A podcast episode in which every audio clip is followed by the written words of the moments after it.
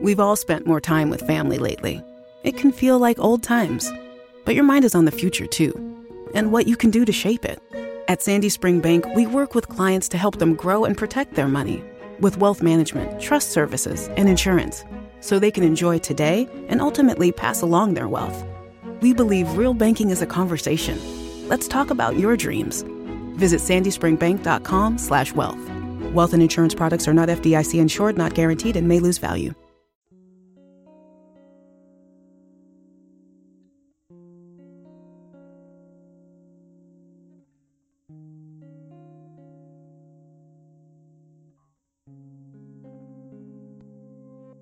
Ben ritrovate, ben ritrovati nel nuovo appuntamento podcast di Gaming Wildlife di Senè.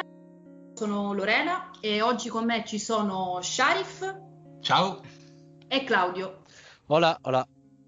Ebbene, questo trio parlerà delle delusioni di questa generazione videoludica. La scorsa puntata abbiamo parlato della creme della creme videoludica di, di questa generazione. Questa volta invece vogliamo parlare, diciamo, dei lati oscuri Sicuramente, questa... cioè, così come per molti mancavano un sacco di titoli, stavolta ci sarà un sacco di gente che dirà non l'avete citato!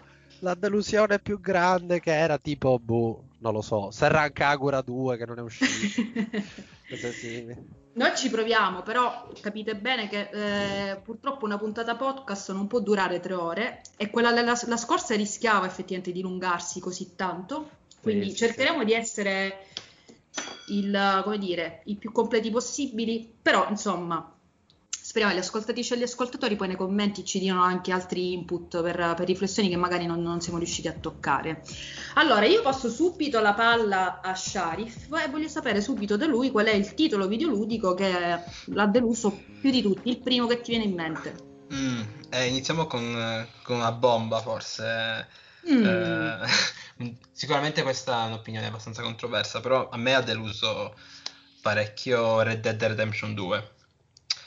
Va uh... bene, ragazzi, io, io, io, vi saluto. Io volevo lasciare il silenzio apposta, Claudio, per, per sì, far sentire a disagio a dopo questa affermazione. Mm. No, scherzo, vai, vai, vai, spiegaci il perché. E, um, in realtà è abbastanza complesso, cioè ogni volta che, mi, trovo a spiegare, a, anzi a giustificarmi eh, sul perché non mi è piaciuto Red Dead, mi, mi, impappino sempre, non so trovare le parole, diciamo. Sicur- sicuramente è stato un gioco che ho atteso eh, in maniera smisurata e, e mi ha deluso principalmente il suo approccio che ha sia, nella storia che, che, nel game design, che mm. secondo me è, troppo impuntato a dare una certa, uh, un certo realismo, troppo prolisso, troppo pedante e poi allo stesso tempo ti fa, ti fa combattere contro orde, orde, orde, orde di nemici in una maniera quasi conflittuale eh, che mi ha fatto storcere il naso parecchie volte, ma soprattutto mi ha fatto mh, mm, abbandonare il gioco più volte. Cioè, è una cosa stranissima. Quando è uscito GTA 5 mi ricordo che mi sono chiuso una settimana a casa e l'ho giocato in mm, tutto, tutto un fiato. Red Dead ci ho impiegato due mesi perché facevo una missione. Quanti, poi... quanti anni avevi quando... no, no, avevo... per, per, capire la differenza tra, tra, Red Dead e GTA 5 perché comunque è passata ora eh, forse 5 anni. 5 anni. Eh, esatto. Io, sì, sì. io avevo 15 anni, io avevo No, sì, 2013. Giusto? Ragazzi, ma noi perché abbiamo invitato Sharif? Dobbiamo mettere il limite d'età pure per la sì, partecipazione. Sì, avevi, avevi, 15 anni quando è uscito GTA. Sì, sì, sì. sì, eh, ma mi avete invitato perché io questa generazione me la sono fatta tutta completa dall'inizio alla fine. Eh, sei stata forse la mia prima completa, eh, mia prima però... esperienza completa. Però non ho capito perché volevi criticare Red Dead, ma alla fine hai descritto Horizon New Dawn. ah, eh. caspita! Ok, scusate. No, no. Claudio mi ha dato l'input per dopo, incredibile.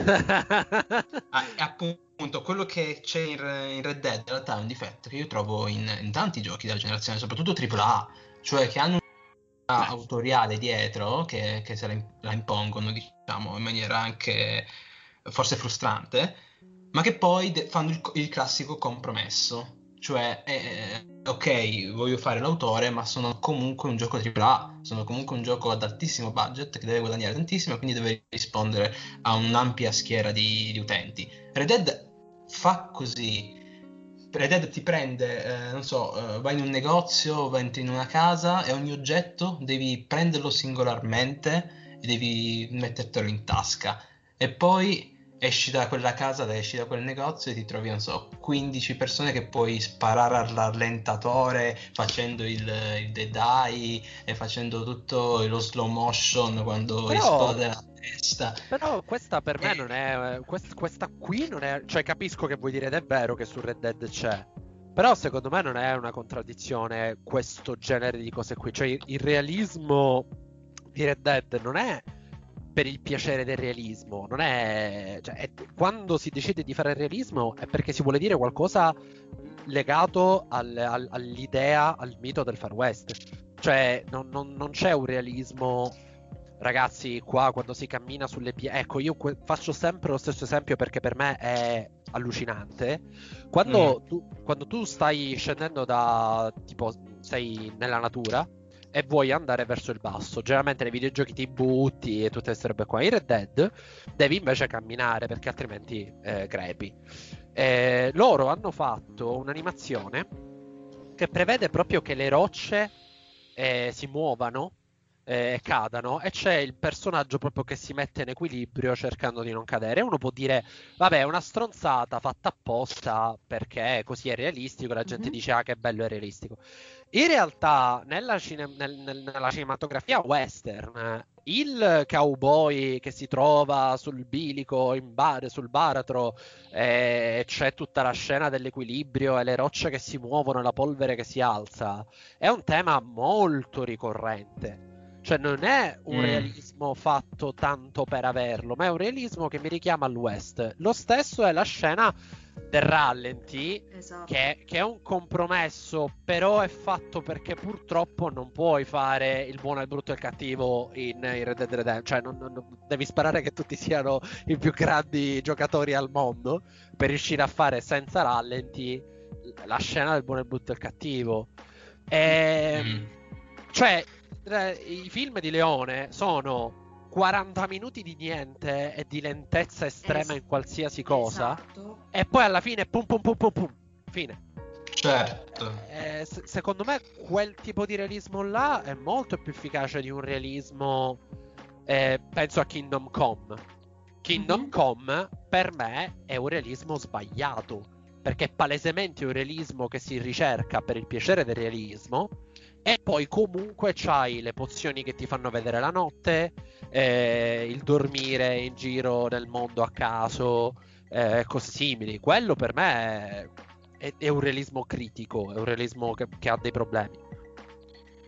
Ma dipende questo se pensiamo al... Um, se facciamo un, ricoll- un, collegamento cinematografico, pensiamo appunto allo spaghetti western, però a me... Eh, Red Dead è più parso un film di Peckinpah, non so se conoscete, Il mucchio selvaggio, comunque sì. quel lato molto più okay. d'azione di, di, uh, del western. Ehm, e niente, cioè poi ragazzi, in, come dire, oggettivamente eh, Red Dead è intoccabile, eh, non metto in dubbio tutte le sue qualità e tutto quanto. Soggettivamente devo dire che eh, a me, tipo, che devi, quando vai a caccia e devi prendere l'animale, scoriarlo, c'è tutta quell'animazione lenta, poi mettere la pelle sul cavallo, poi salire sul cavallo, andare, ogni volta che scendi dal cavallo devi prenderti il fucile. Non è qualcosa che mi fa immergere di più nel mondo di gioco, ma è più una... Mm, ma non... Come è più frustrante, sicuramente... più fine a se stesso, soprattutto perché poi ti faccio un esempio, poi chiudo su, su Red Dead il gioco ti fa prendere eh, singolarmente gli oggetti quando vai, entri nelle case, no? Mm-hmm. Sì. Per, eh, ti, ti, rallenta molto il pacing e tutto, però quando sei magari in una sparatoria, quando passi sui corpi dei nemici, prendi le munizioni automaticamente, no? Quindi perché hanno fatto questa cosa di, mm, di, ricarica quasi automatica? Semplicemente perché quando si spara il giocatore non vuole fermarsi a raccogliere le munizioni, poi ovviamente dopo che è finito tutto puoi, eh, come dire, prendere, sciacallare i corpi dei esatto, nemici, sì. ovviamente. Però mentre sei in una sparatoria vuoi passare sui colpi dei nemici e c'è la ricarica automatica dei, dei colpi che sono a terra. Quindi allora. perché c'è questa conflittualità tra Uh, ok, c'è un momento in cui si gioca e dobbiamo farti sentire eh, in un film di Peckinpah e poi magari c'è un momento in cui eh, bisogna essere più, più lenti e dobbiamo farti sentire come un film di Leone. Ed è una cosa che non, non mi ha fatto apprezzare in generale il gioco. Io se posso, in realtà vai, vai, è proprio quell'aspetto in realtà della lentezza e dei dettagli che è quello che mi ha fatto innamorare di Red Dead Redemption 2 cioè, il fatto, cioè, a me la cosa che ha colpito proprio del gioco è che io all'interno del gioco, nei panni di Arthur, avevo trovato la mia quotidianità. Mm. E, ehm, quindi le piccole cose, cioè io adoravo la mattina svegliarmi in accampamento, prendermi il caffè, cioè veramente ti fa eh, esatto, prendermi esatto. il caffè, farmi la barba, poi passo dal cavallo, poi mi faccio due chiacchiere e poi partiamo all'avventura. E quando la prima volta, la prima città qual è? Valentine, sì. Uh, entri nel negozio e per sfogli, cioè, tu sfogli veramente le riviste. Non lo so, a me questo, questa, questo invece realismo, attenzione nei dettagli, perché poi le riviste presentano anche l'estetica, font e, e, anche il modo proprio di presentare la mercanzia, proprio tipica dell'epoca. E a me questa cosa invece mi ha aiutato tantissimo a immergermi e ripeto, a, trovarmi, a trovare poi la mia quotidianità all'interno del gioco. E, e appunto ti dico che per me i momenti più memorabili sai gli accampamenti sui crinali mentre vedevo il tramonto, il mm. prepararmi il caffè appunto in mezzo alla natura, che piuttosto diciamo le, le, le sparatorie, io infatti effettivamente non ho grandi ricordi di, di fomento, di comunque di coinvolgimento proprio delle, delle sparatorie, quindi capisco il tuo punto di vista, però a me invece paradossalmente è quello l'aspetto che mi ha fatto innamorare di Red Dead sì, Redemption sì, 2. Sì, ma io non critico il realismo in quanto tale, l'unica cosa realismo che lento, è... dai. No, no, è proprio una questione di ok, vuoi prendere la direzione del realismo? Prendila Falla. sempre.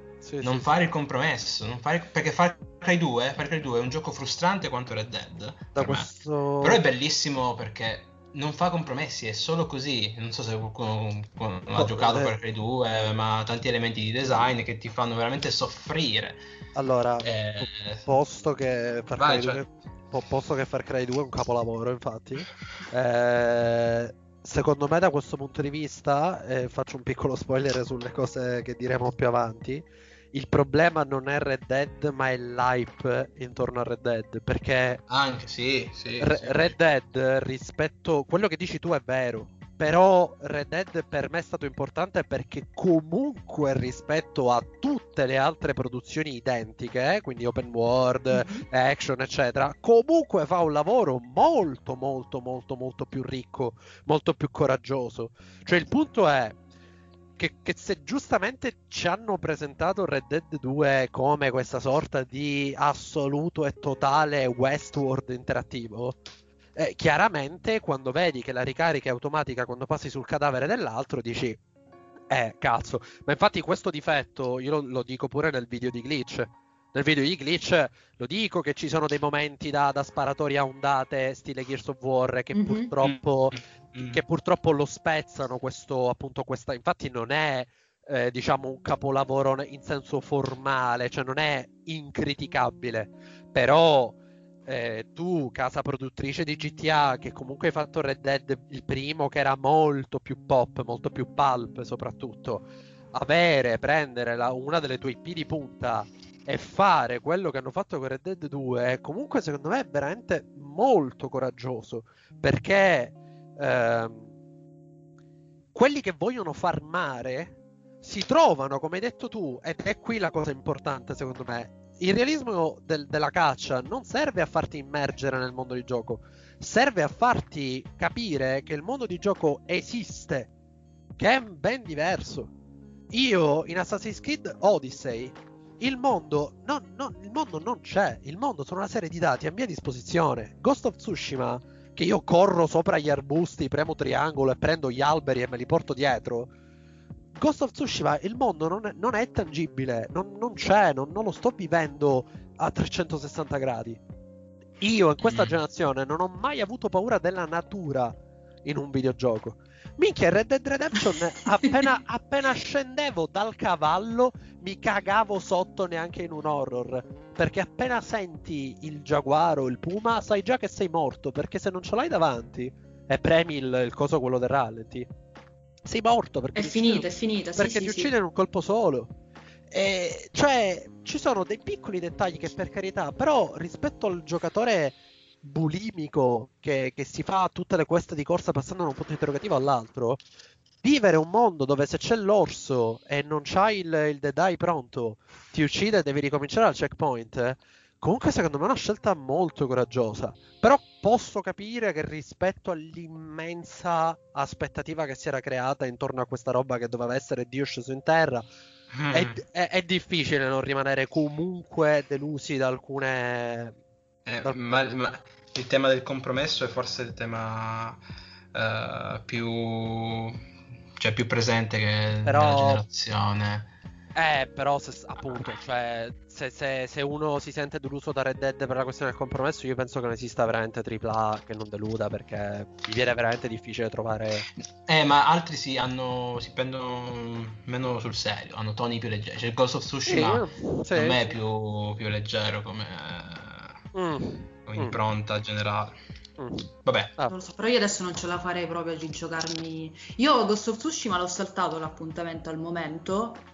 Perché dopo Odyssey io ho detto io un altro open world non lo voglio, non lo voglio. Non lo... Ma non è solo dopo Odyssey, dopo appunto una serie di uh, esperienze, uh, Claudio ha citato anche Horizon Zero Dawn, cioè tutte delle esperienze open world, ma per, ti vado a tirare pure Dragon Age Inquisition, ti è. Cioè, mi sono proprio quindi proprio l'inizio della generazione. L'inizio, ma ti butta anche Fallout 4. Cioè, appunto, mi è venuta proprio la nausea dell'open world. L'unico che mi ha riacceso proprio la scintilla. Ho detto, io proprio mi voglio immergere in quel mondo perché, come ha detto giustamente Claudio, è un mondo vivo con le sue regole in cui tu interagisci. Non è il mondo che si piega a quello che fai tu, insomma. E io ho ritrovato lì la gioia. E aggiungo, e poi cambiamo argomento ragazzi perché siamo da più di un quarto d'ora su Red Dead Redemption 2 rischiamo di fare la, la corsa come l'altra volta. che comunque Rockstar ha sempre puntato sulla presentazione di Red Dead Redemption 2 come un qualcosa di diverso dal primo, che appunto è più pop, più pulp, ma che punta proprio a, a un mondo di gioco vivo. Cioè io mi ricordo dei, primi video di presentazione sul sia sulla natura ma anche sulle, sulle città, su, proprio in generale sul, con, sull'ambientazione del 1889 o 90, 1899, scusate, che è l'anno in cui è ambientato il gioco. Cioè, nel senso, già ti fa capire una prospettiva molto diversa rispetto a quello sì, che era prima sì, Red Dead Redemption. Quindi, ripeto, magari a me mi ha aiutato questo approccio, cioè già sapevo più o meno cosa aspettarmi e alla fine ho trovato quello che mi aspettavo. Però per sì, carità, assolutamente è legittimo quello che dici. Tra l'altro stiamo parlando sempre a livello personale, quindi non ti fare problemi, non ti sentire giudicato. Ti... Almeno per ora, non lo so cosa ci attende dopo. Eh, mi, mi, sento mega giudicato, mi sento mega giudicato, sia da voi che da chi sta ascoltando. Giudichiamo solo per la giovane età. Comunque... Claudio, io a questo punto chiederei a te invece di, di cambiare argomento e di dirci un altro titolo che a te ha deluso. E, vabbè, è una delusione credo condivisa praticamente da chiunque, eh, Watch Dogs. eh, c'è da dire che all'epoca ero ancora anch'io un giovincello e quindi avevo questa brutta malattia dell'hype eh, quindi compravo i giochi sperando che potessero essere queste cose incredibili, fantastiche e magnifiche e poi puntualmente ne rimanevo in qualche modo deluso, più che altro perché credevo insomma alle promesse, io non so se vi ricordate all'epoca eh, dicevano proprio la città di Chicago sarà completamente ai tuoi piedi e sarai tu a stabilire eh, il, futuro della vita di milioni di persone. Come no? Poi, poi alla fine il gioco, diciamo, era. È, è, è, difficile per me parlare di Watch Dogs perché in realtà continuo a sostenere contemporaneamente che sia un gioco che mi ha deluso incredibilmente e contemporaneamente un gioco fortemente non capito.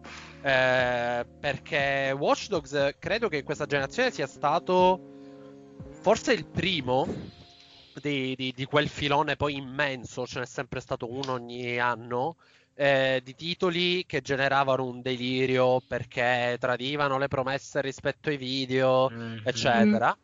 Eh, Watch Dogs proprio, se vi ricordate, che poi era palese, era molto semplice spiegarlo, semplicemente i video iniziali erano stati mostrati come per un gioco versione esclusiva next gen, mentre invece poi alla fine venne, ah, venne anticipato o venne posticipata la next gen, non lo sapremo mai, eh, e divenne un gioco multipiatta, cioè cross, cross, cross generazionale, mm-hmm. e quindi venne depotenziato.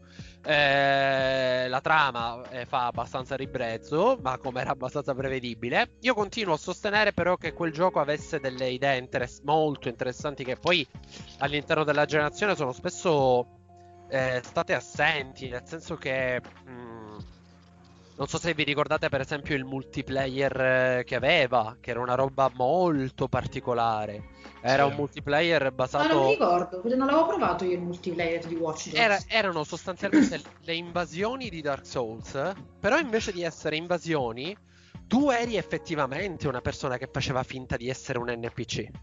Ed era bellissimo perché tu andavi in mezzo alla strada, entravi nella, par- nella partita del- dell'altro giocatore, ma lui doveva capire chi eri hackerandoti, capendo se eri diverso dagli NPC in base ai tuoi comportamenti. E c'erano tutte mm. queste piccole scene in cui io mi mettevo nella folla, tra l'altro tipo Assassin's Creed, no? mi mettevo nella folla e camminavo verso, verso, il giocatore sperando di avvicinarmi abbastanza da stordirlo, perché ovviamente quando tu invadevi non dovevi ucciderlo, dovevi stordirlo per rubargli i dati, altrimenti era troppo facile che entravi, sapevi chi era, gli sparavi e amen. Mentre l'altro doveva capire chi eri e impedirti di fuggire con i dati, era abbastanza figo. C'erano tutta questa serie di idee, come quella per esempio quando hackeravi Uh, quando dovevi seguire una vittima c'era tutto questo sistema che ogni NPC aveva la sua vita. Abbiamo detto che Red Dead ti fa sentire vivo, no? Perché Red Dead ha un sistema di dialoghi con gli NPC eccezionale. Però nel 2014-2013 secondo me Watch Dogs era molto avanti rispetto a tanti altri open world dove comunque quello che vedevi intorno erano NPC che erano puro codice. Invece mm-hmm. qui purtroppo sì, con scarsa ricchezza, me ne rendo conto. Eh, però contemporaneamente, come dicevo prima, per questo gli ho detto a Sharif, secondo me è stato l'hype. Cioè, Watch Dogs quando è uscito doveva essere la rivoluzione. la rivoluzione, come tutti i cazzo di giochi, ogni volta doveva essere la rivoluzione. Sì. E all'epoca, insomma, mi aspettavo davvero forse una cosa che, oh. che, che non sarebbe proprio possibile, probabilmente neanche oggi. Ehm, probabilmente oggi ti direi ragazzi, cerchiamo di estrapolare da Watch Dogs almeno questa cosa che cerca di dare una dignità a ogni NPC.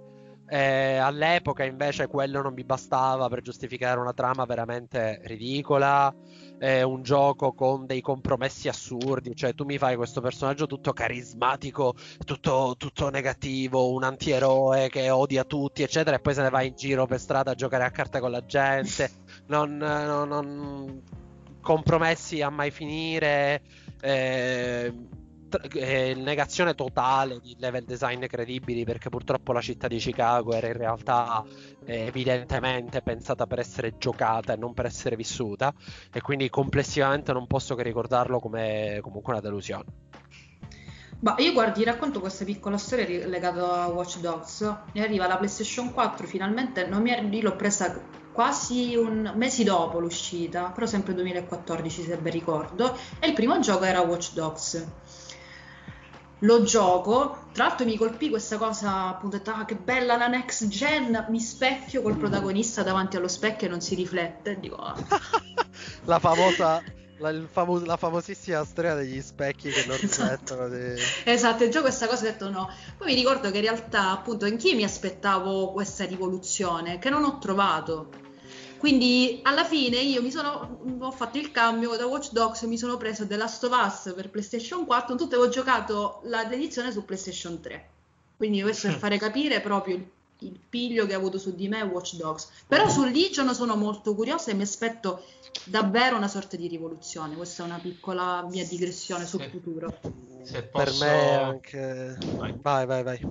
Se posso raccontare il piccolo aneddoto che ho con Watch Dogs, è stato l'ultimo gioco per cui ho comprato la Collector Edition. Perché ah. avevo, stato, avevo 16 anni in questo caso e avevo risparmiato per mesi Uh, per prendermi Watch Dogs al lancio in versione mega ultra deluxe con uh, season pass, la statuetta di Aiden, no? perché pensavo fosse il gioco appunto no, la rivoluzione, quindi questo devo averlo. Su... Quindi 120 euro. Minchia, lo gioco mi fa cagare in una maniera incredibile e rimango con questo pallozzo gigante sulla scrivania di che faccio con questo. Ovviamente l'ho venduto dopo poche settimane, ci ho rifatto un po' e da lì ho deciso che non prendo più, non, non, non avrei mai più preso Collector Edition al lancio. Vedi, in generale Watch Dogs ti ha insegnato qualcosa. Grande, grande Watch Dogs insegna grazie, agli altri. Grazie Ubisoft. Va bene, allora dovrebbe essere il mio turno, ma io adesso che avete aperto poco fa la parentesi delle open world mi sono venuti in mente in realtà una miriade di titoli che mi hanno deluso, ma non voglio uscire fuori dai binari perché in realtà ragazzi, piccolo spoiler, facciamo i sorpresi delle varie rivelazioni altrui, insomma, durante una puntata. In realtà li sappiamo, sappiamo più o meno che titoli andremo a citare. Quindi, effetto sorpresa rovinato, io non, non esco dai binari iniziali eh, mi mantengo diciamo sul, sul multipiattaforma. A me uno dei giochi che ha deluso di questa generazione è invece Mafia 3. Che anche qui dire che mi ha deluso, nel senso un gioco che non mi piace, quindi lo distruggo, non è nemmeno corretto, perché è qua in realtà la delusione si fa più, più amara. Per molti aspetti, per me Mafia 3 è qualcosa di pazzesco. Allo stesso tempo, però, pensando proprio al gioco, c'è poi tutto il rammarico di quello che poteva essere, perché a me quello che è pesato di Mafia 3, che comunque chi ha giocato Mafia con i vari capitoli, anche qui mi aspettavo una sorta di rivoluzione, cioè per la prima volta non sei più il gangster italo-americano, sei questo afroamericano, ehm, sud degli Stati Uniti, 1968, quindi già siamo anche in un'epoca atipica per, per, le rappresentazioni gangsteristiche, perché di solito abbiamo appunto il proibizionismo, comunque se, secondo dopoguerra, un po' quel punto, quel fascino retro. Già il 68 io avevo proprio una carica a pallettoni, perché poi come sapete bene, eh, Stati Uniti, storia, insomma, io proprio mi butto a pesci in queste cose. Vedere poi che questo contesto è molto bello nella forma e nella narrazione però poi a livello concreto mentre gioco non la percepisco, mi ha fatto rimanere malissimo. Io Mafia 3 l'ho iniziato penso quattro volte, non sono mai riuscita a finirlo. Mai riuscita a finirlo eh, perché... Posso... Anch'io, idem. Vai, vai. No, semplicemente ripeto, rimanevo delusa da questa New Bordeaux veramente stupenda da esplorare in auto e tutto. Però vedere poi tutti quei puntini costellati e le missioni secondarie già mi mette un'ansia incredibile. Arrivo lì, mi fanno il dialoghino e poi il succo. Tra l'altro, dialoghi pure bellissimi anche con gli NPC secondari delle missioni. Sì, sì, sì. Quindi tu magari parti tutto fomentato, ah, bellissimo questo contesto della missione. Poi arrivi comunque in un edificio dove di base fai sempre le stesse identiche cose. Io quelle decine e decine ore, di ore di, Mafia 3, ho giocato a Mafia 3, di base ho fatto sempre la stessa cosa, dietro un angolo, fischietto, arriva il nemico, tac, stert, fischietto, arriva il nemico, così. E io penso una, oltre una trentina d'ore ci, ci, avrò fatto Mafia, così è stato veramente pesante. E quindi qua il rammarico proprio di, di non essere riuscito ad andare fino in fondo a causa di una ripetitività e di una monotonia veramente invalidante a mio parere. Sì, so io... Sharif mi pare che pure lui l'ha giocato e si è fermato. Sì, però ho in programma di recuperarlo per... perché era andato col, col Plus, no? Quindi mm. ce, l'ho, ce l'ho reinstallato, spero di dargli una seconda opportunità, però sì, mi sono fermato dopo 5 ore di gioco, tipo. Ah, tu proprio mm. subito? Sì, quando ho iniziato a vedere l'andazzo mm. ho detto vabbè non, non, non, mi interessa però, anche perché mi sembra avevo finito Red Dead da poco, ho detto no, di nuovo no. stessa storia, altro gioco, no vabbè, e quindi magari in futuro, vediamo. No, no, io a me Mafia è piaciuto un sacco, ma proprio un sacco, un sacco, un sacco. Eh, credo sia uno di quei pochissimi casi, dicevamo poco fa, di Red Dead che non fa i compromessi.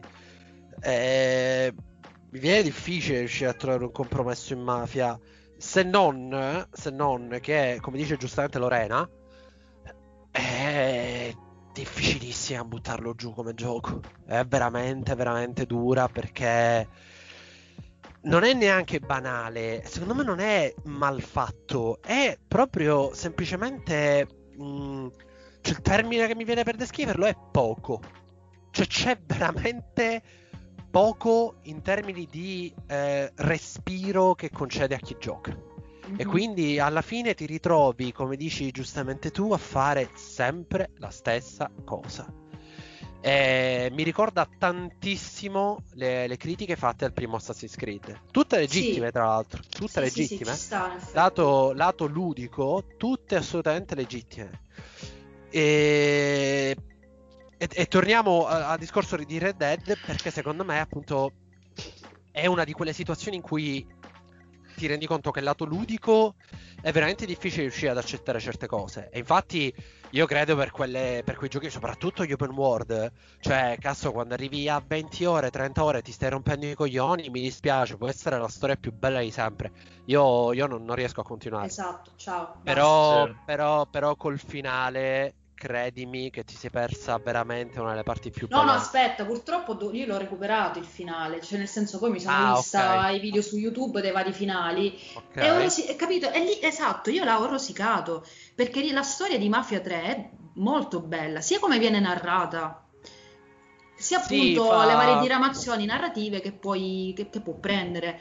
Quindi dico io, ma caspita, che dispiacere davvero non avere praticamente sostanza al centro, cioè proprio nell'esperienza ludica, e perdersi una storia che funziona però cozza male appunto con la struttura ludica e quindi finisce che io Mafia 3 non me lo finisco. Eh, perché purtroppo poi c'è pure il problema che cioè, quello che dici tu, poco fa che diceva Sharif, ah, però loro mirano al realismo, però io poi quando passo sopra i nemici mi ricaricano il fucile in automatico. E Mafia 3 non sceglie un realismo meccanico, quindi non ti dice tipo che ne so, eh, devi prendere ogni arma, quelle... anche se dal punto di vista dell'inventario è sicuramente più realistico di Red Dead, nel senso che veramente in Mafia hai al massimo il fucile a pompa, la pistola, poi non ti puoi portare dietro. Sì, gli esplosivi, forse, insomma, sì, cose limitate. Eh, però Mafia, per esempio, non ti mette le quest secondarie giusto per il piacere di farle non ti mette eh, le missioni del prendere le carte, i collezionabili, eccetera, perché Mafia si rende conto che ti sta raccontando la storia di una persona che non era considerata una persona. Mm-hmm. E... e il fatto che non ci si senta particolarmente felici di fare quello che si sta facendo o divertiti o altro, secondo me è, è, parte del, purtroppo del contratto che bisogna siglare con gli autori nel momento in cui si sta giocando un gioco che parla di quei temi lì. È difficile farlo, soprattutto perché non è un film. Ti prende 30 e passa ore e per 30 e passa ore continuare a dire sto soffrendo perché devo soffrire non è, non è eh. facile, non è facile. No, non è un problema. Infatti, vorrei eh... solo concludere e poi cam- cambiamo. Ora è uscita appunto la Mafia Definitive Edition che è il remake del primo. Sì. La, il a livello di gameplay e in generale i comandi sono ripresi uguali, identici da Mafia 3. Ma al di là di questo il gioco funziona proprio, a, cioè a quel punto mentre giocavo al remake del primo Mafia, pensavo questo, ho detto è la struttura open world che paradossalmente ha, ha dilatato troppo. Ma, cioè, se Mafia 3 avesse avuto la suddivisione a capitoli, un po' come il primo Mafia, e poi ti danno una modalità libera dove tu puoi esplorare New Bordeaux, che New Bordeaux è stupendo. Cioè, le città di Mafia sono stupende da girare in macchina, con la radio, poi ogni volta hanno una selezione musicale veramente tra, tra GTA e Mafia, veramente si sono fatte una cultura musicale sì, incredibile. Sì magnifica, Quindi non lo so, secondo me è proprio la struttura open world che paradossalmente non, non, in realtà non ci stava. Però, Ce l'ha sai, troppo. Non, era, non lo so. Secondo me era un open world eh, come può essere considerato un sandbox della Stovas 2. Cioè, l'open world diventa dispersivo quando ti dà molti obiettivi. Ma Mafia 3 non ti dava molti obiettivi, ti dava molto spazio, che è diverso. Cioè, eh, è, sicuramente Mafia 3 è più Shadow of the Colossus che GTA. Mettiamolo così, prendiamo i due assoluti antipodi, no? Oppure Assassin's Creed. I due assoluti antipodi. Per me è molto più Shadow of the Colossus che GTA. Il che non è per forza una cosa eh, positiva, però secondo me con Mafia ha funzionato. Poi non so, raga. Mm, ovviamente, però se, quando avrete tempo, avrete voglia, tornateci perché secondo me potreste avere delle sorprese. Eh, io rifarò il tentativo la quinta volta, però... però no, Io- capi- capisco secondo. tuo punto di vista. Sharif magari a, a 10 ore forse magari ci guarda, provaci per. Vediamo, vabbè, io mi sto, vabbè, mi sto massacrando la vita, Claudio lo sa, per recuperare il Kingdom Hearts che sto odiando. Eppure sono a 40 ore di gioco, quindi ora devo trovare la forza di... Ah, di caspita. giocare. Eh, oddio. Oddio, Eh. oddio. Vabbè, comunque Dai. continuiamo con... eh, purtroppo Kingdom Hearts non è di questa generazione, eh, quindi vabbè. No, il 3? Eh, ma il 3 sì, sì, ma intendevo i primi due. Ah, ok, ok. Ehm, vabbè, due esclusive. Eh, in realtà una di queste non, eh, non, ehm, non è, non è più un'esclusiva perché è uscita anche su PC, cioè Detroit Mhm. e, mm, e Days Gone. Però voglio soffermarmi di più su Detroit perché eh, delusione è quando tu ti aspetti qualcosa e da Days Gone non è che mi aspettavo eh, molto, no? Quindi invece da Cage ehm, c'è un rapporto abbastanza conflittuale, ho un rapporto abbastanza conflittuale con lui perché a me da ragazzino piaceva. cioè Heavy Rain e Beyond Two Souls io li, li presi al day one quando davo le medie Senza eh, collector però abbiamo detto. No, no, no, Ok. normali. E, e- e furono dei day one eh, particolari per un, un ragazzo di qua- 13, 13, 14 anni. Perché ti compri Call of Duty, non ti compri V-Rain al day one. Vabbè, io comunque l'ho presi e mi piacquero entrambi. Adesso, magari eh, 10 anni di distanza, non so se, eh, se li rigioco, li- se, se li apprezzo allo stesso modo. Ma Detroit, avendolo giocato l'anno scorso con una maturità appunto diversa, non, eh, non- non- non mi è piaciuta, non mi è piaciuto per niente, mi ha fatto in ba- di base mettere in dubbio l'intera eh, pole- po- come dire, poetica e politica autoriale de- Cage. di Cage. Mm. E non so, non so cosa ne pensate voi di base, di- sia di Cage che di, che di Detroit, se l'avete giocato. Claudio, ti lascio a te la parola. Poi dopo casomai intervengo io. Eh, è che stavo cercando un modo elegante di dire un coglione. No, ragazzi, cerchiamo di essere un po' più educati col linguaggio. Allora, eh, no, vabbè, al di là delle battute, Sì. è una persona che è stata anche coraggiosa ai suoi tempi, perché voglio dire, non è stato il primo a inventarsi quel genere di cose, però eh, fare, fare Night, TV Rain, insomma, eh, sicuramente, anche se voglio dire, il supporto di Sony ehm, è, è già un po' più semplice, però comunque ci vuole ehm, coraggio, insomma, visione, tutto quanto. Però rimane il fatto che secondo me lui è, è stato più che altro un eh, designer eh, con qualche idea su come creare e generare una sorta di ehm, empatia, eh, proprio emotività nei confronti dei personaggi e avrebbe dovuto affidarsi a una persona che sa scrivere delle storie. Eh, perché io i momenti di V-Rain che ricordo sicuramente con maggiore efficacia sono il taglio del dito, sono in negativo il passaggio dove c'è tutta la scena della centrale elettrica. Ah, caspita, sì. La scena, la scena del disegno iniziale di- di- del padre, eh, eh, a parte la famosissima ovviamente Sean, Sean, al di là, al di là della scena più famosa di tutte, eh, quella quando il padre disegna, eh, che era architetto, padre disegna su un foglio eh, e tu col, col, ta- col, ehm, col- col pad, col sensore di movimento, devi fare queste linee molto eleganti, no? Ecco, Sì. quelle sono cose sicuramente che mi sono rimaste molto di più. Io ho sempre pensato che se lui iniziasse a concentrarsi su esperienze molto più contenute, brevi, senza questa magniloquente Mm. epopea narrativa dove mi devi spiegare il senso della vita e cosa significhi essere padre, nero e donna nelle società cy- cy- cyberfuturistiche. Se si concentrasse su cose molto più contenute, probabilmente lo apprezzerei molto di più. E invece, purtroppo, comunque alla fine il racconto, la sceneggiatura ha sempre lo stesso cavolo di impatto. E purtroppo non sono mai riuscito ad apprezzare davvero i suoi.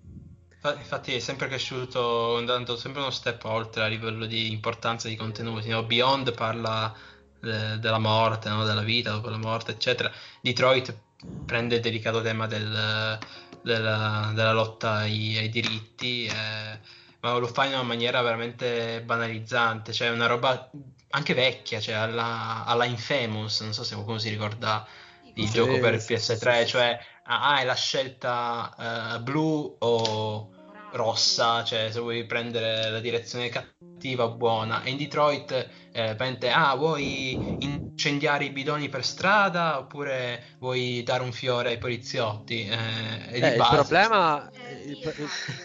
Nel senso, scusa Claudio, allora, vai, vai, vai. io con Cage in realtà le relazioni mi prendono in giro perché nel senso sono sempre stata entusiasta. Con tutto, per esempio, a me Beyond non sono riuscita a finirlo ehm, perché non mi ha preso.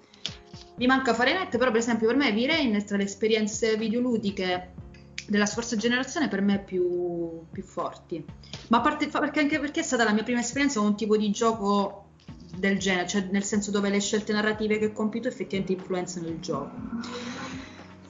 Poi eh, Detroit all'inizio mi aveva, mm, mi aveva, preso in maniera molto positiva perché innanzitutto ho detto, ah, bellissimo, tre personaggi, già abbiamo tre personaggi rappresentano tre ceti diversi della società perché avevamo uh, il, l'androide che era praticamente il servo di un artista super ricco, la, mm. l'altro androide che invece era praticamente la, come dire, la, la collega che badava alla figlia, alla casa, nella periferia della città e poi c'è invece il potere li, de, dell'istituzione, il terzo androide. Mi sono dimenticata tutti i nomi, questo è farvi... Ah, Marcus.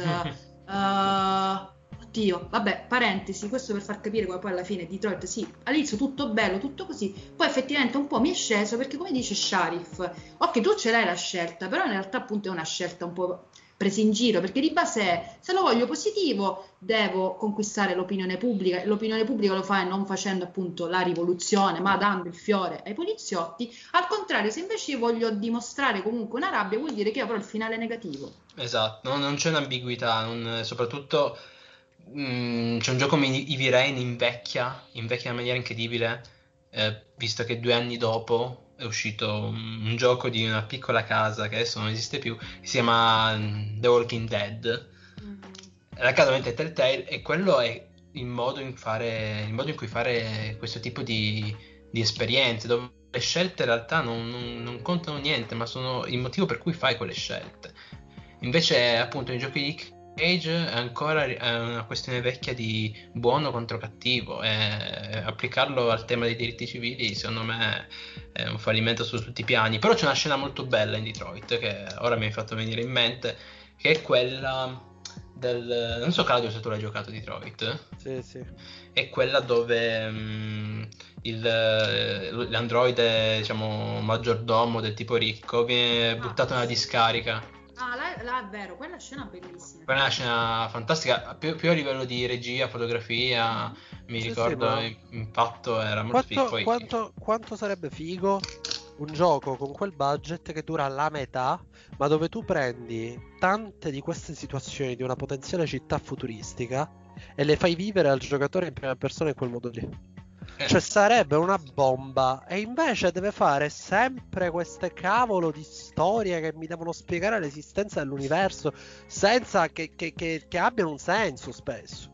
È, davvero è un, è un, peccato, è un grandissimo peccato. E considerate anche che al di là dell'essersi dimostrato una persona non particolarmente positiva dato quello che gli è successo a livello legale, eh, consideriamo anche che la sua game director eh, cioè scusate, la sua game designer, adesso è finita a lavorare per Microsoft.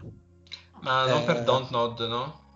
No, no, no, ha fatto un nuovo studio. Sì, sì, è presente quella sorta di, di gioco in, motion, in, uh, in stop motion, quello col disegno proprio disegnato, che sembra fumetto. Mm, no, ora non, non... però eh, ricordo che c'era nella conferenza Microsoft. Eh, sì, è tipo Until Dusk Fall, una roba del genere. Ah, ok, ok, ok, chiaro. Eh, ha fatto uno studio proprio in Inghilterra che si occupa di questo, quindi insomma spero che abbiano trovato qualcuno che scrive le storie. Paradossalmente, poi cambiamo argomento, secondo me è molto più efficace in Detroit il menu con l'Android Chloe, che se tu attacchi la PlayStation di notte, di sera, ti dice hai dormito poco, ti senti bene, ti avverto stanco. A me mi ha messo un'ansia quel giorno che ho attaccato sì, la PlayStation, sì, ero vero. effettivamente stanca. Comunque questa relazione con lei che alla fine faccio, posso farlo uno spoiler, fa, Sto facendo uno spoiler, posso, se volete ascoltare la puntata, lo dico alle ascoltatrici e agli ascoltatori, passate due minutini più avanti. Quando lei alla fine ti chiede posso, posso andare, cioè lei ti chiede dal menu posso andare e tu le dai il permesso di andare, che è già una decisione a me mi ha messo incredibilmente a disagio e il menu poi resta vuoto, lei non compare più. Sì. Là, là, stato, là, ha sentito il pugno un po' nello stomaco. No, cioè è, stato molto più efficace quello. È bellissimo, me. ma non è il gioco, appunto. Cioè... Esatto, esatto. E poi, se non sbaglio, Lori, tu l'hai giocato Coffee Talk? Eh, sì, non poco, non, non, quanto avrei voluto giocare, però sì, ho avuto modo di, eh, di provarlo. Però, per esempio, Coffee Talk cerca di fare questa cosa, no? Cioè che tu sei in questo bar, ci sono tutte queste persone che si vengono a sfogare con te. Ci sono molti momenti simili.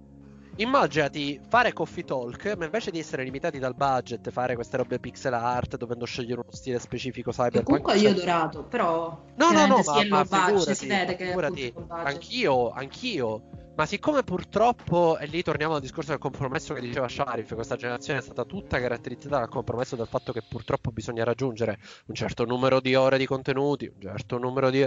bisogna fare per forza la roba più grande. Eh, chissà cosa sarebbe stato Detroit eh, con, con, un mercato che non ti impone la necessità di avere 20 ore di trama, eh, 50 finali, 3 personaggi. Eh, Addirittura mi sa che Detroit in media è 30, una trentina d'ore. Eh, Io comunque non lo metto tra i giochi che mi hanno deluso, a me è piaciuta come esperienza e l'ho, l'ho reputata anche abbastanza potente proprio per i, per, per i casi come quello che ho appena citato di Chloe.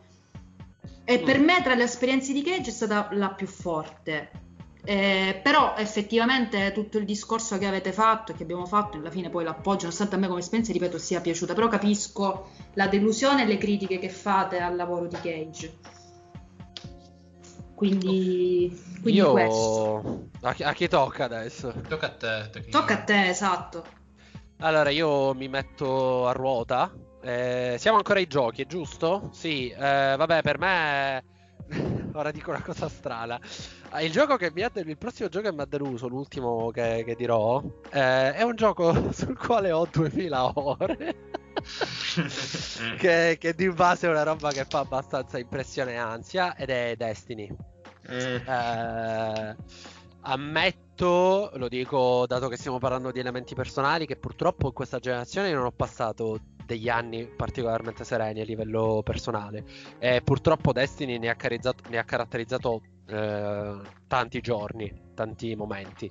Eh, diciamo che eh, Destiny non lo critico dal lato ludico perché credo che sia ancora oggi uno dei giochi dove sparare più divertente, persino più di Doom per quanto mi riguarda, ehm, dove, dove, la lore è incredibile, il modo di gioco straordinario, mi ha offerto delle esperienze bellissime con i miei eh, amici di clan, di team, che poi sono diventate persone con cui mi sono visto a Colonia, eh, sono andato a visitarli a casa, cioè hanno creato dei rapporti veramente straordinari, quindi paradossalmente è contemporaneamente uno dei ricordi più belli che ho di questa generazione, ma contemporaneamente uno dei dei peggiori perché mm, purtroppo è l'esempio di quel genere di, di, esperienze che hanno delle tecniche, delle pratiche predatorie nel modo in cui si relazionano con le persone. Mi ha beccato in un momento della vita in cui non ero né sereno né avevo gli strumenti per affrontare con, eh, eh, come dire, cioè per resistere a certe cose e purtroppo mi ha trascinato completamente al suo, al suo interno e, e, oggi guardandolo da lontano mi ricordo sì delle cose belle ma mi ricordo anche dei rapporti veramente morbosi che ho avuto nei confronti del, del progetto. E questo... un Guarda, io arrivavo a delle volte in cui sapevo, per esempio, che, dovevo, che ero in un periodo dove dovevo studiare, ero all'università, in cui avevo eh, anche degli impegni personali, per esempio. Però eh, ave- c'era il ride eh, che usciva quella settimana, per esempio, veniva pubblicato quella settimana, e io sapevo che siccome eravamo il, il, il, il gioco ti fa fare le attività in sei, io sapevo che eravamo un gruppo di 8-9 persone eh, io sapevo che se non lo facevo subito, non ero immediatamente lì pronto a farlo con gli altri, gli altri lo facevano prima di me, e poi io sarei stato sottopotenziato rispetto a loro per affrontare le nuove attività e mi avrebbero lasciato indietro. E io sarei rimasto fuori dal giro e sarei rimasto limitato non avrei potuto giocare con i miei amici. Eh, di conseguenza avevo la pressione, l'ansia che dovevo fare le cose subito, si creavano anche dei brutti rapporti con le persone meno importanti all'interno del gruppo che venivano tenute fuori perché quelli i primi sei, ah, per esempio, per esempio eh, che dovevano fare subito le, le sei cose principali. Eh, attività che volevamo fare perché volevamo avere la ricompensa, eh, volevamo essere come quelli che c'erano riusciti e quindi quei giorni in cui dicevo vabbè ragazzi basta, eh, gioco fino a mezzanotte, poi stacco e domani devo svegliare presto perché devo studiare, io senza rendermene conto a un certo punto guardavo il cellulare ed erano le tre e mezza di notte.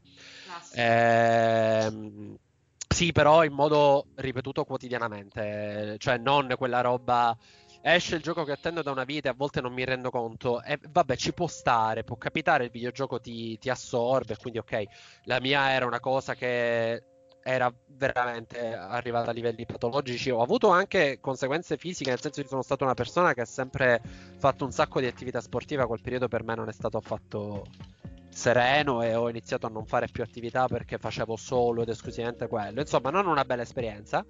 C'è da dire poi che come gioco ha anche tradito molto, uh, molto le, le, le, aspettative che ha creato nella community. È un gioco che, dico, al di là di que- del rapporto che ho avuto io a livello personale, e ci tengo a ribadire però che non è solo una questione mia, ma è una questione purtroppo delle pratiche, delle meccaniche che usano questi giochi, purtroppo ha tradito anche anche la gente eh, anche chi l'ha seguito, anche la community purtroppo. Quindi niente, questo rimane per me davvero una roba che la guardo oggi e davvero mi viene, viene, mi viene la rabbia.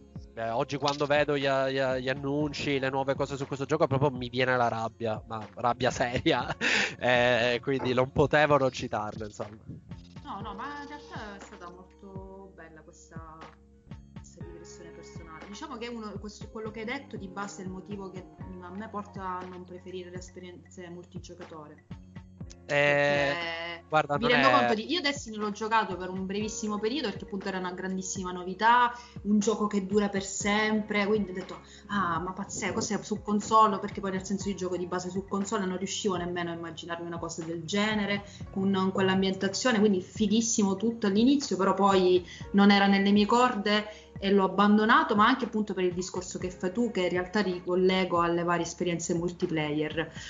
L'unica eh, poi infatti Luca MB che stasera è presente mi ha convinto per Final Fantasy XIV perché appunto esula da queste dinamiche del dover stare sempre addosso al eh, gioco esatto. per non restare indietro rispetto agli sì, altri. Sì, ma infatti ci tengo a ribadire che non è una questione di multiplayer perché per esempio Sea of Thieves è un capolavoro da questo punto mm. di vista.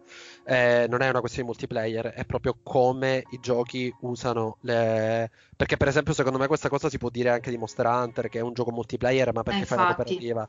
Perché poi in realtà è sostanzialmente un gioco single player è semplicemente online, eppure per me ha lo stesso problema. Quindi non è tanto un problema di multiplayer, ma è come l'azienda decide di utilizzare mm-hmm. certe meccaniche per, per diventa un lavoro alla fine, come sì. anche The Division, posso fare un esempio personale che andavi lì perché dovevi farlo, non perché volevi divertirti, sì, sì, perché oggi si deve fare questo. Eh, capisci che si viene a rompere proprio il rapporto di, anche col gioco, cioè nel senso uno gioca appunto anche per spensierarsi, per, per godersi proprio un, un, momento che qualcuno desidera, quindi quando già diventa un'opera, ah lo devo fare perché se no, cioè già solo a parlarne, a immaginarlo, mi viene un'ansia incredibile. Sì, sì. Detto questo ragazzi, io cioè, alla fine siamo come la, la scorsa volta, quindi io vi dico velocissimamente i giochi che mi hanno deluso, di base sono tutti giochi cui eh, diciamo io ero fan e alla fine poi mi, mi, hanno deluso terribilmente per diversi motivi, che poi guarda caso sono tutti e tre open world. E uno è Mirror's Edge Catalyst, perché a me il primo Mirror's Edge mi ha fatto completamente impazzire. Che peccato. Quando io mi ricordo c'era un mio amico collega che era con un'altra testata a Los Angeles alle 3, mi manda e stava seguendo la conferenza Electronic Arts quando ancora si facevano le conferenze a Los Angeles alle 3. Mi manda lo schermo nero, si vede ehm, l'occhio di feto. Mi ricordo come iniziava il trailer. Comunque io faccio. Ah, comunque, per farvi capire, questo è il mio. il mio come dire, eh, livello di, di, fan nei confronti di, di Mirror's Edge. E poi Catalyst, che anche qui, lì per lì non mi era dispiaciuta l'esperienza. Però mi aspettavo che eh, con Catalyst venissero sistemati tutti i problemi che c'erano nel primo Mirror's Edge. In primis la voce di Asia Argento e quello è stato risolto, ok. In secundis però vabbè, era una, una, trama che non lo so, non, non, era forse troppo veloce, troppo poco chiara, diciamo, anche perché, anche perché comunque quando... Ora io non sono, insulto Sharif, però voglio dire, prendi in giro Sharif, insulto con parolone. Per l'età, però nel senso non è che io sono così vecchiaccio. Il primo Mirror's Edge avevo sì, 18 anni. E quindi non lo so, mi aspettavo una trama un po' più raccontata meglio, visto che in Catalyst con l'open world in realtà è stato molto peggio. Invece mi aspettavo una cosa molto più approfondita, molto più, più bella. Però alla fine non sto dicendo le cose in maniera veloce, quindi la chiudo qui. Gli altri due giochi sono Fallout 4, il Fallout più sì, mi dispiace ecco, perché so che con Claudio ci saremmo potuti confrontare.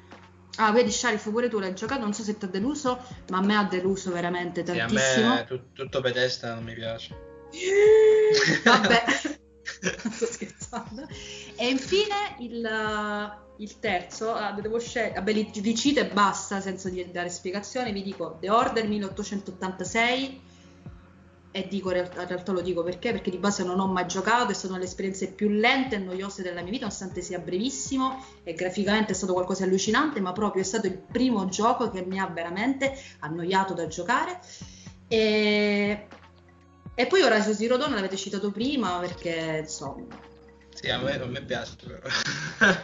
mi ha divertito tantissimo da, da giocare, cioè proprio il sistema di combattimento, mi, ero, mi divertivo Sparare è bellissimo. Le frecce che disintegravano i dinosauri meccanici. Però poi Aloy, che me l'avevano sempre, l'hanno sempre presentata che, eh, come la nuova Lara Croft, ma assolutamente no. Eh, una, una, storia troppo frammentata per come è raccontata. Cioè, all'inizio mi fai le cutscene, mi fai capire che è una cosa lineare, e poi devo andarmi a cercare nelle basi, eh, nei ruderi, mi devo sentire gli ologrammi, gli olonastri, insomma, troppo frammentaria, non l'ho trovata troppo dispersiva, alla fine giocavo semplicemente perché mi divertivo a uccidere le bestie dinosauri. Io amo i dinosauri in tutto ciò. E quindi questi sono i miei giochi. Ne ho uno lascio... a casa. Un dinosauro vero? Sto arrivando subito. no, comunque. Uh, Sharif, velo... anche tu, velocissimo, più veloce di me, per piacere, i giochi che sì. ti hanno deluso.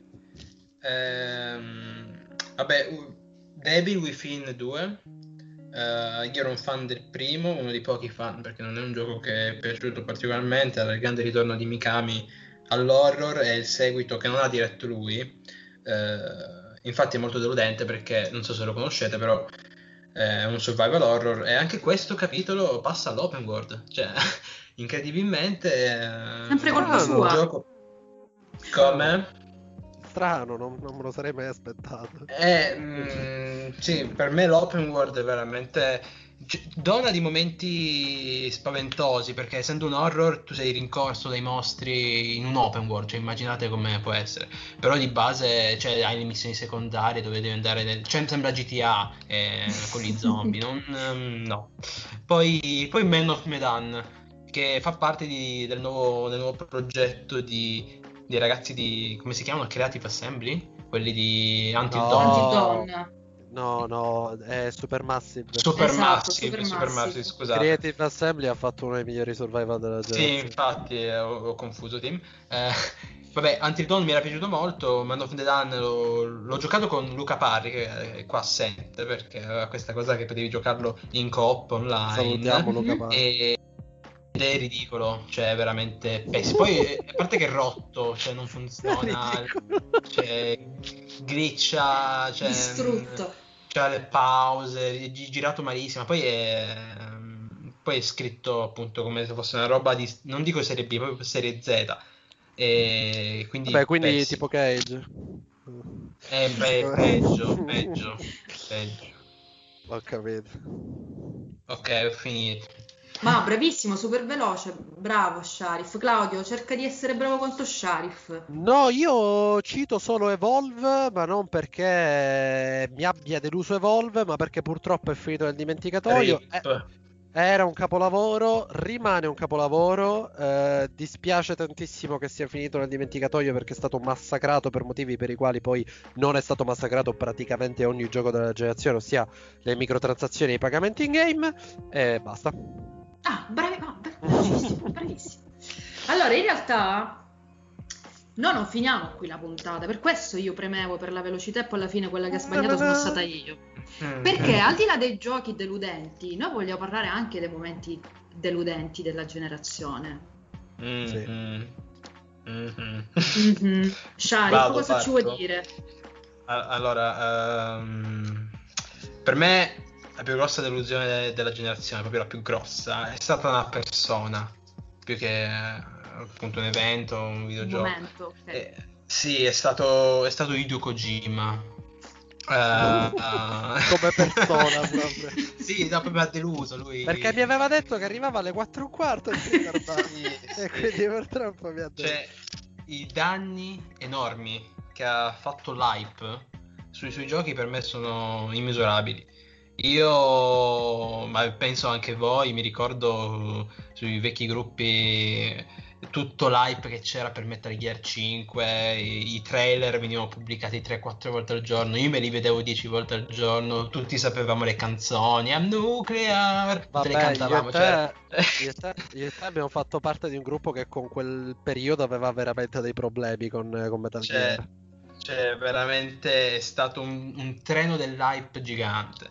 E poi l'ho giocato e, e, mi ha deluso enormemente perché a parte che non finiva certi, cioè il finale era mezzo mozzato perché eh, Kojima iniziava ad avere no, i famosi problemi con Konami che hanno tolto anche il nome della copertina e poi il finale mi, aveva deluso molto um, certe scelte di design dei, dei, dei personaggi secondari come Quiet che era Ah, quindi eh. stiamo parlando di Metal Gear Solid 5. Infatti che gioco Konami, cioè non mi ritrovavo. Ok, Metal Gear Solid 5. Sì, ok. Eh, Quiet, il fatto che mh, mm, fosse nuda soltanto per fanservice. E poi tra parentesi da notare che invece in Death Stranding ha, messo un personaggio come Fragile che invece è tutta vestita. Vabbè, eh, forse ha imparato la lezione. Diciamo. Comunque molte cose che mi hanno detto ma, ma non mi sta piacendo questo gioco, incredibile. Cioè io sono passato ho passato anni a seguirlo su, sui social, su, su,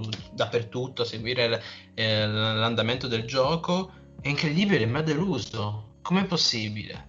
E, e, quindi poi per il prossimo gioco che ha fatto, cioè Death ho detto no, no eh, adesso mi distacco perché Kojima mi ha deluso una volta, possibile che mi delude una seconda volta e, e, invece il treno dell'hype l'ho, l'ho, ripreso in faccia praticamente, quindi perché escono i trailer e anche là un'altra volta ah, keep coming, cioè tatuaggi la canzone, cioè Kojima è incredibile a usare l'hype.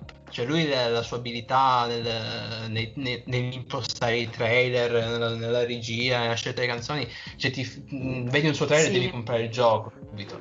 E anche Ma... The Standing mi aveva deluso, purtroppo. Mm. Eh, Dim, vuoi dire qualcosa? No, no, che semplicemente appunto ti davo ragione sul fatto di che tu, come dire, di Kojima ti fidi.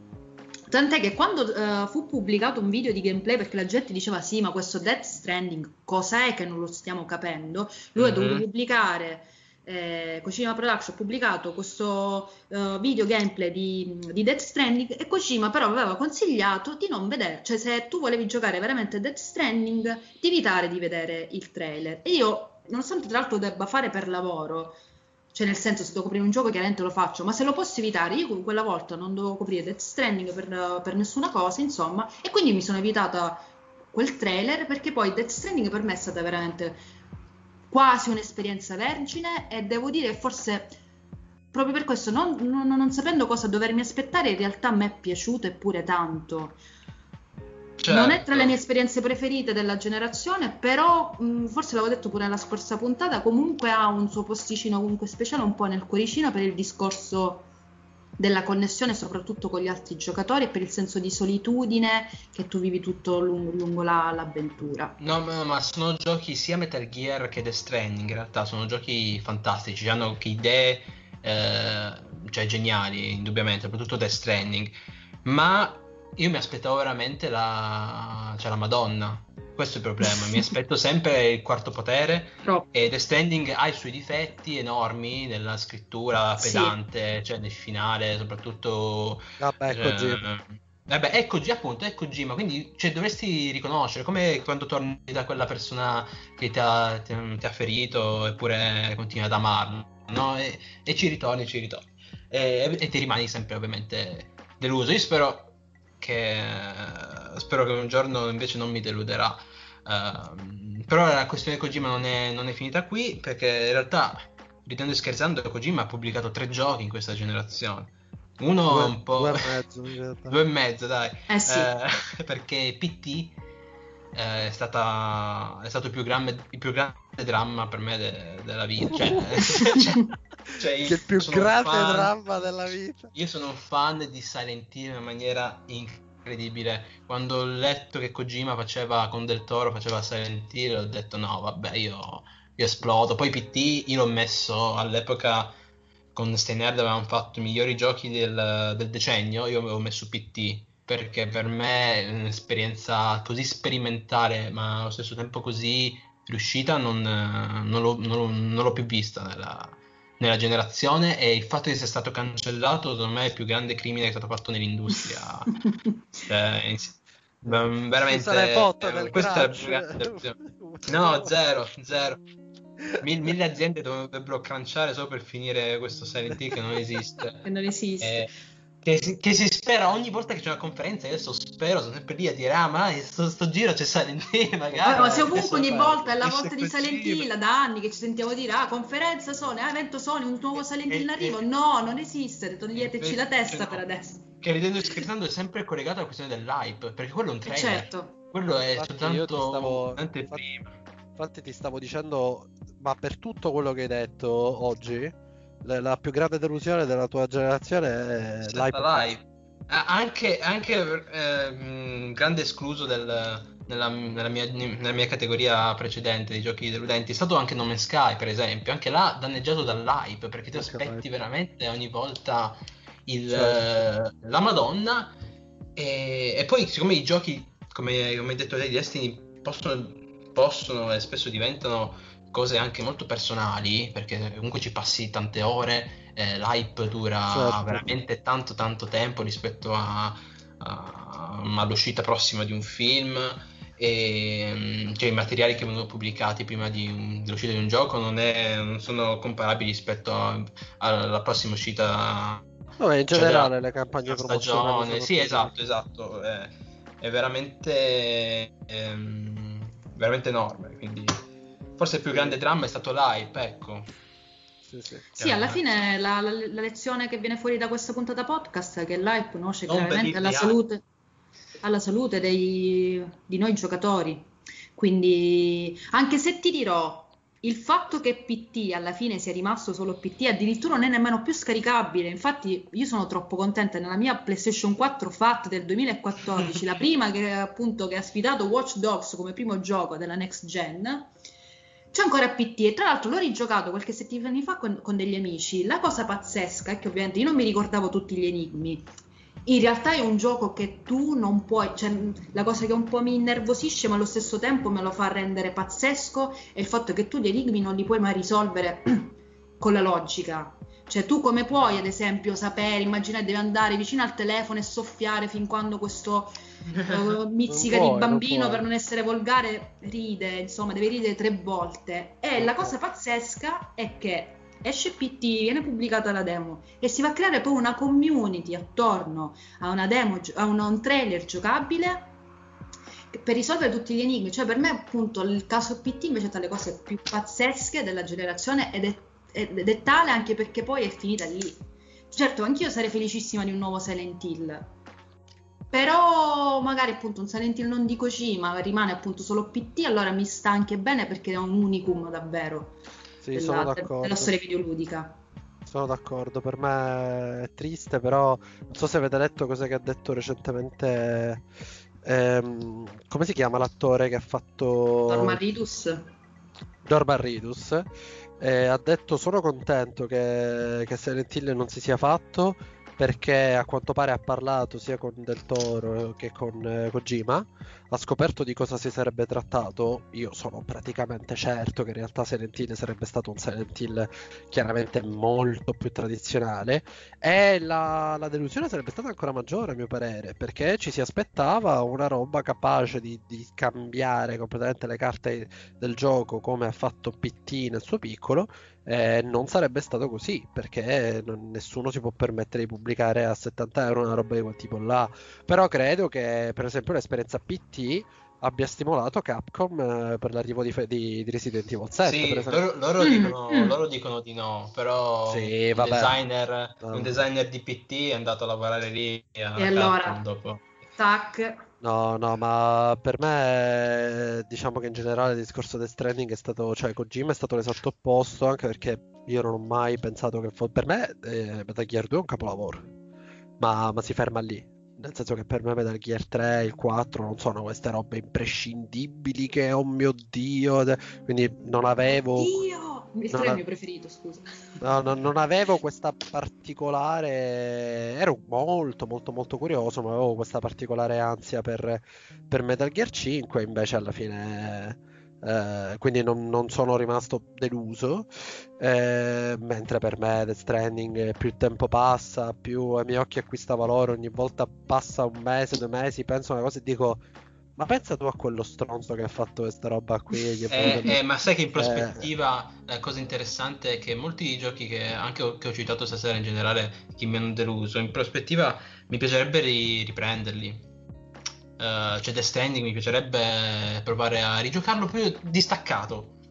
Fuori sì, sì, dal, da... dal, dalla finestra di lancio, fuori da, tutti che ne parlano, dalla FOMO. Eh, sì Sarebbe... Giocarlo distaccato e vedere, ok, sì. adesso?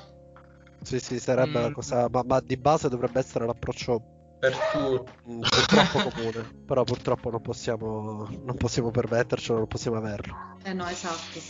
Claudio, io ti dico di. cioè, chiedo a te adesso di parlare della delusione al di fuori dei videogiochi, cioè proprio di specifici titoli.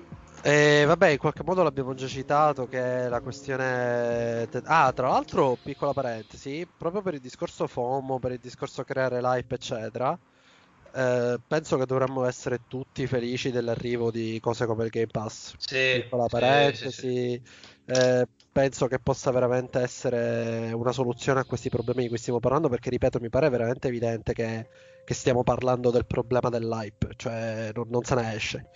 Eh, speriamo che, che, Non servirebbero neanche i trailer perché eh, metti il gioco sul pass, ti è lì, gioca eh, perché devi vedere il trailer. Vedremo, cioè. vedremo, vedremo, vedremo, come andrà. Vedremo come andrà.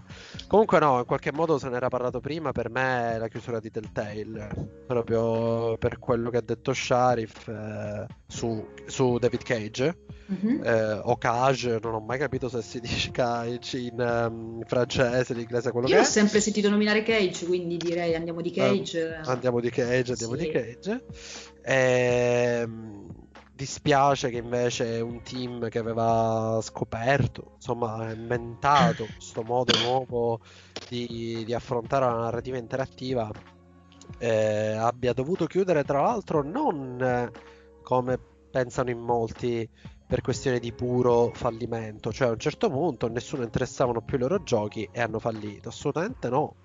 Eh, purtroppo Telltale ha chiuso perché eh, l'ingordigia eh, del, della proprietà li ha spinti a siglare talmente tanti accordi con talmente tante IP fortissime in così poco tempo che non sono riusciti a sostenere i lavori che avrebbero dovuto fare, nonostante un crunch devastante che viene riportato da interviste eh, anche in, eh, nel, nel, canale di documentari eh, di eh, NoClip, quindi ve lo potete andare a recuperare. Purtroppo l'azienda ha dovuto affrontare questo problema, nonostante secondo me siano stati veramente ehm, tra le, i fenomeni uh, di, di, a livello artistico, a livello espressivo più importanti alla generazione. Cioè, io credo che eh, ogni volta che vedevo la gente parlare de, di, del primo of Us, ogni volta che vedevo eh, parlare di. Um, non so, cioè, ce ne sono stati tanti titoli, insomma, The Witcher 3, a cui è stato dato questo ruolo di, di, di nuova frontiera narrativa interattiva. E cioè, secondo me si dimentica sempre il, il, il ruolo veramente clamoroso che, che, per quanto mi riguarda ha avuto Telltale nello sviluppo videoludico, ma soprattutto, ripeto, a livello di, di, di, cosa significa scrivere storie interattive. Eh, fatto sta che, insomma, da quel team eh, sono venute poi fuori penne come Sean Vanaman che ha scritto Firewatch, che per me è uno dei capolavori della generazione. Eh, veramente molto molto triste che sia successa questa cosa, più che altro perché delude pensare che che anche in un contesto molto più creativo, no? Cioè non stiamo parlando di Destiny, The Division, un mondo che in realtà è basato sul, sulla creatività, sullo scrivere, sul raccontare storie. Anche in quel caso si è arrivato l'ennesimo rompicoglioni che per riuscire a, a generare ancora più profitti si è messo lì, gli ha detto no, sentite, dal mese prossimo vi dovete mettere a lavorare su Guardiani della Galassia perché abbiamo siglato il contratto con Marvel e quindi vi dovete sbrigare a far uscire tutte le storie il prima possibile è veramente una storia, a mio parere, deprimente del settore. Per fortuna adesso pare che cioè non è che pare, adesso un'azienda si è posta come nuova finanziatrice, quindi dovremmo avere a breve di nuovo eh, in circolo quel team creativo finalmente libero da, da, certe pressioni, anche se insomma mm, ci credo sempre poco alla salvezza che arriva dall'alto e permette ai creativi di esprimersi. Vedremo, quindi alla fine forse si è chiusa in un modo più positivo di quello che ho percepito, però continua ad essere veramente per me molto triste che, che si sia arrivati a questo, insomma, con, con un team di questo tipo. E io a questo punto mi aggancio, parlando di, di chiusure di team di sviluppo che hanno portato solo tanto dispiacere. Eh, beh, io ci ho rimasta malissimo per la chiusura di Visceral Games.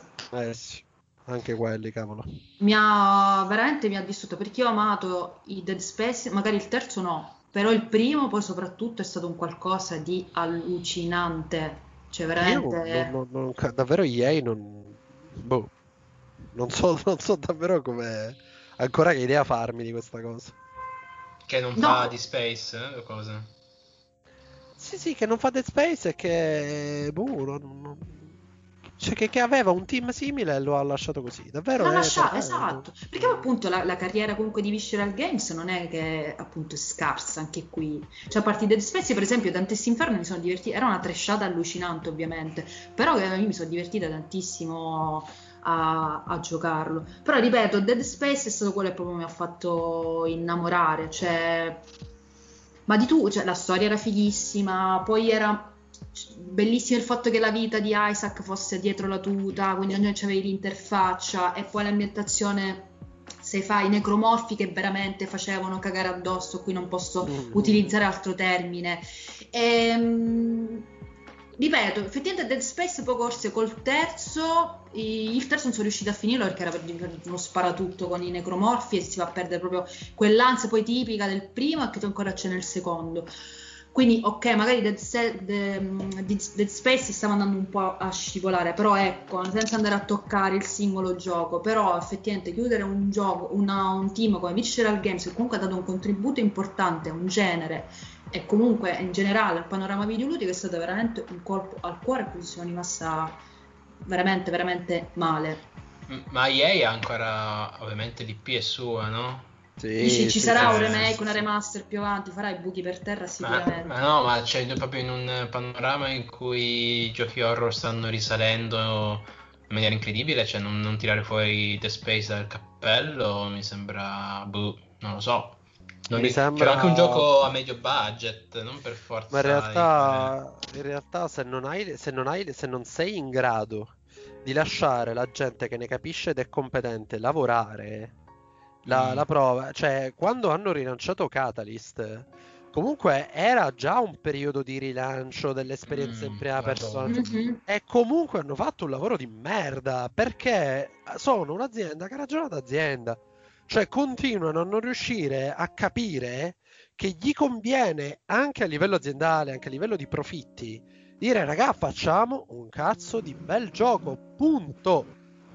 Cioè, sì. non, ci riescono e sono solo in grado di fare, eh, per carità, sono in grado di farlo in maniera eccezionale, sti cavolo di eh, come, come, cavolo si chiamano di, di, di, di FIFA possi- ah, okay. e, e, t- e, tutte quelle robe lì. Eccetera eccetera. Dai che... ormai è confinato in Battlefield per esempio. Perché purtroppo mi pare evidente che quando cioè ragazzi EA è una delle aziende che ha le proprietà intellettuali più, più, più anche ne ha avute di, di, particolarissime, ma continua a non usarle per il semplice fatto che quando tanto oramai ha capito che quello che prima gli serviva come pura nomea, pure per dire vabbè ragazzi abbiamo un portfolio vario, oramai pagano Joseph Fares, spendono un quinto di quello che anche probabilmente molto di meno, gli fanno fare a way out, pagano quel povero disperato che si mette davanti alle tre a tremare perché è imbarazzato che fa a Ravel e, e, e sono contenti. Comunque, tanto possono dire vabbè ciò, tanto noi pubblichiamo a Ravel, pubblichiamo a way out, non hanno più bisogno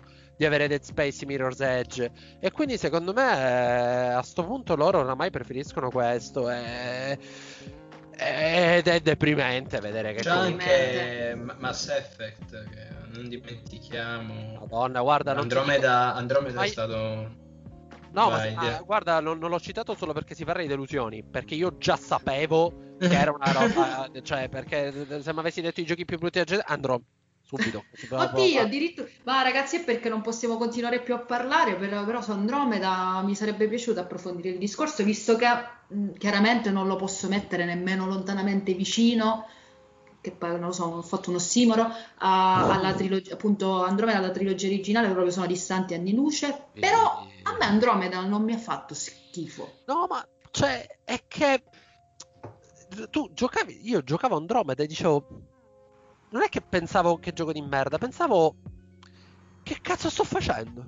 Cioè, c'erano un sacco di momenti di quel gioco dove uno diceva ma ma, ma, perché? Cioè, non, non, capisco cos'è che sto. Cioè, l'unica. Arrivava un punto in cui dicevo: Vabbè, sto giocando perché Mass Effect lo devo finire. Cioè, non, non trovavo a volte un motivo. Cioè, c'erano delle scene costruite anche diver- in maniera divertente, per carità. Però veramente che trovavo una giustificazione nel continuare a giocare solo perché dicevo vabbè è Mass Effect, è Mass Effect. Mass Effect e devo continuare a giocare perché è Mass Effect. E oggi credo che non, non riuscirei ad andare oltre le prime ore di gioco. Dovrei riprenderlo in realtà, effettivamente. La mia prima esperienza, la mia prima e unica esperienza con Andromeda, non mi, al di là delle magagne, al di là di effettivamente i personaggi secondari non sono proprio ma minimamente paragonabili a quello. Però là c'era una trilogia, voglio dire. Però vabbè, mettiamo il primo Mass Effect che ora è ingiocabile. Infatti speriamo che questa remaster vociferata sia però, però rimane particolare il primo Mass Effect. Sì, assolutamente. Cioè, è ingiocabile, però comunque i personaggi te li ricordi. Sto- la storia comunque ti intriga. Cazzo, Andromeda. Boh. Zero, sì, effettivamente va a perdere. Sulla Infatti, fine mi aveva incuriosito Anthem... poi. Eh, poi Anthem, Anthem. Non, l'ab- non, l'abbiamo citato, però come dire, il problema di BioWare, cioè BioWare è stato deludente proprio in generale questa, Vabbè, scusa. questa generazione. Ma, eh. ma, perché, ma, perché, c'è qualcuno che ha giocato Anthem? No, appunto, perché in, gener- in, generale sembra che il team si sia diviso in due, tipo Mass Effect si doveva fare perché EA voleva, voleva farlo e Anthem era quello, era il sogno nel cassetto, poi eh, metà, persone, me, metà team che... era su Mass Effect, quindi eh, ma, ma sono venuti due giochi lì... male invece di uno bene. Infatti è sempre una questione cioè... di dirigenti No, è la questione, di, è, la, è la questione di EA, perché persino Activision ha capito che c'è valore nell'avere un, un portfolio più ricco e si è messo a fare la publishing a 6, eccetera. C'è il report cioè, di, di Anthem Remake che fanno adesso, eh, ho, no? ho, capito, ma cioè veramente EA, cavolo, è una... No, era una domanda. Sì, sì, sì, dovrebbe esserci questa sorta di rilancio 2.0, ma, ma, solo perché è un game as service, fosse stata qualsiasi altra cosa, niente, vabbè ragazzi, arrivederci. Sì, ovvio, certo. Eh, è veramente una condanna, EA, non voglio fare quello del eh, tutte le aziende, sono... cavolo, ma EA è veramente una condanna. Se, se, se, se, EA per caso ti compra e inizia a scappare, figlio mio, perché non... non... sì, beh, ragazzi, effettivamente a parlare ora con quest'ultima Parentesi EI, mamma mia che mi ha preso proprio il magone nel petto, non so, a eh, ripensare beh. tutto quello che ci, ci, siamo persi, in realtà che, che, abbiamo perso più che altro, avevamo Però perso. C'è stato Apex e i Titanfall almeno, cioè res- respawn, eh, ma, ma Sì, ma c'è stato Titanfall perché glielo hanno tirato con le unghie e coi denti e respawn. Sì, cioè, sì, sì. proprio perché gli hanno detto mi dovete fare questo game as service Battle Royale e loro gli hanno tirato fuori che, che, che nel mentre dovevano però fare Titanfall. Poi purtroppo, tra l'altro, Titanfall 2 alla gente non è piaciuta quando è un gioiellino. Eh, quindi gli hanno dato anche ragione in tal senso. Va bene, ragazzi. Dopo dopo questo veramente dito nella piaga, direi di chiudere qui la puntata, che è ancora più lunga di quella dei giochi della generazione. Sì. E comunque mi sono dimenticata di citare Final Fantasy XV tre giochi che mi hanno deluso, non mi pare di averlo detto. questa, questa, questa, è una bomba che, che, ci, mm. che, ci, attirerà particolari critiche. No, me- meglio no, dirlo fidati, fine, no. magari non tutti arrivano alla fine del podcast, quindi... forse Red Dead avrei dovuto dirlo adesso, eh, capito? No, è, no, invece è bravo, abbiamo buttato la bomba all'inizio, se la gente si ascolta, ascolta, si innervosisce, vuole sapere cosa diciamo e si ascolta un, un'ora e 25 minuti di podcast.